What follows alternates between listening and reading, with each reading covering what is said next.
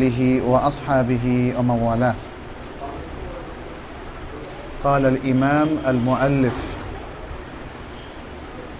العلامة عبد الله بن عبد الرحمن آه، العلامة عبد الغني بن عبد الوهاب رحمه الله. باب التيمم. আমরা এখান থেকেই আলোচনাটা শুরু করব। বাব আর তায়াম্মম, এটি হচ্ছে এই কিতাবের ষষ্ঠ বাব বা পরিচ্ছেদ। এখানে তায়াম্মুম শব্দটা এসছে।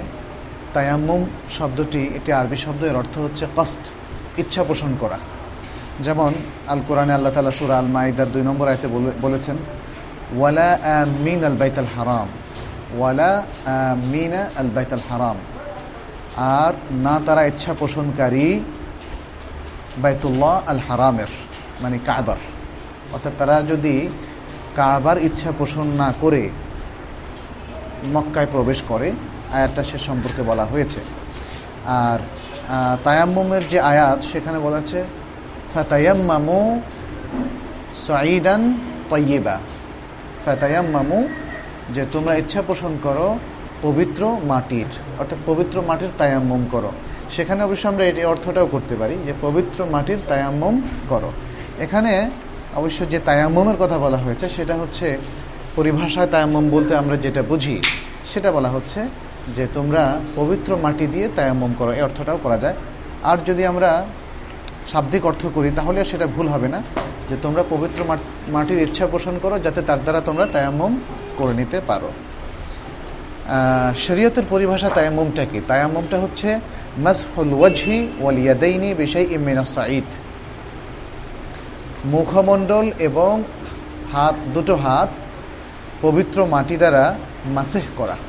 মাসেহ করা, এটা হচ্ছে শরীয়তের দৃষ্টিতে তায়ামুম এখন, আরবিতে আমরা যে কোনো নামের ক্ষেত্রে দেখি, তার শাব্দিক অর্থের সাথে পারিভাষিক অর্থের একটা মিল থাকে।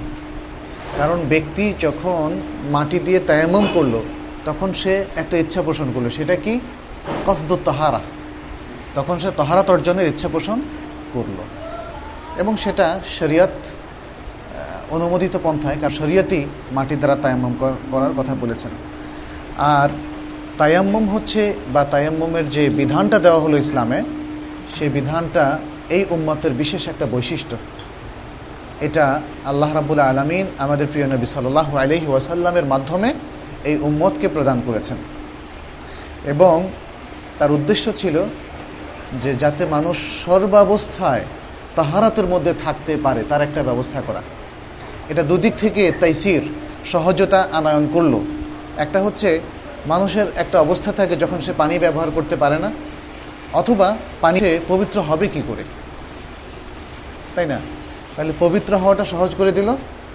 আর মমিনের জন্য সর্বাবস্থায় পবিত্র হওয়ার একটা পন্থাও বাতিয়ে দেওয়া হলো।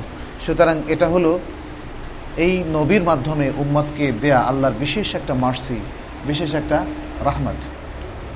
আর আরেকটা মজার ব্যাপারও এখানে আছে যে মানুষের সৃষ্টি সৃষ্টির মৌলিক দুটো জিনিস, একটা হচ্ছে পানি আর একটা হচ্ছে মাটি। পানি এবং মাটি। অজালনা মিন আলমা একুইন হাই আল কোরআন আল্লাহ তালা বলেছেন যে পানি থেকে সব কিছু আমি সৃষ্টি করেছি, সকল প্রাণী, সকল প্রাণ আমি সৃষ্টি করেছি। তাহলে মানুষেরও মূল সৃষ্টির মধ্যে পানিও আছে। কিন্তু আল্লাহ তালা অনেকগুলো আয়াতে বলেছেন, মানুষকে তিনি সৃষ্টি করেছেন তিন থেকে, মাটি থেকে। কোথাও এসছে মিন তিন ইল্লাজেম মানে আটকে থাকা পানি বা কোথাও এসছে কাদা মাটি থেকে। কাদা মাটি মানে কি? যেখানে পানি এবং মাটি একসাথে মিশ্রিত। যাই হোক, তো সুতরাং পবিত্রতা অর্জনের জন্য আল্লাহ তালা মানে এখানে এই যে মাটির দিকে গেলেন, সেটার মধ্যে একটা যুক্তি কিন্তু আছে। সেটা হচ্ছে প্রথম পানি দিয়ে পবিত্রতা অর্জন করতে হবে, না হলে কোনটা? পানিটা মানুষের মানে মৌলিক একটা উপাদান সৃষ্টির। তাহলে দ্বিতীয় মৌলিক উপাদানের দিকে চলে গিয়েছে। সেটা হচ্ছে মাটি।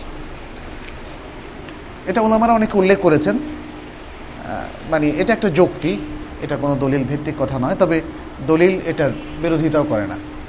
তাহলে পবিত্রতা অর্জনের জন্য মানুষ পবিত্রতা অর্জন করবে প্রথমত তার প্রথম প্রধান উপাদান পানি দিয়ে।